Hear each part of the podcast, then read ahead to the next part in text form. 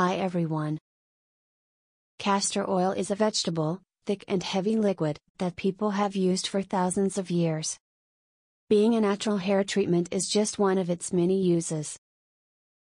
According to experts, castor oil is an effective and gentle method of cleansing your scalp, due to its antibacterial and antifungal properties.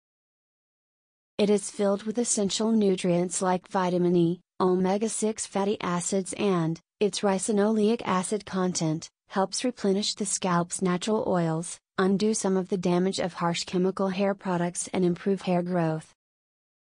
Due to castor oil's ability to reduce inflammation, it may be an effective treatment for dandruff, that is caused by seborrheic dermatitis. Even though castor oil is generally considered safe, it is best to check with your physician before adding it into your daily routine. More tips coming soon. Thank you for listening. Looking forward to connect through Instagram at Question Your Habits.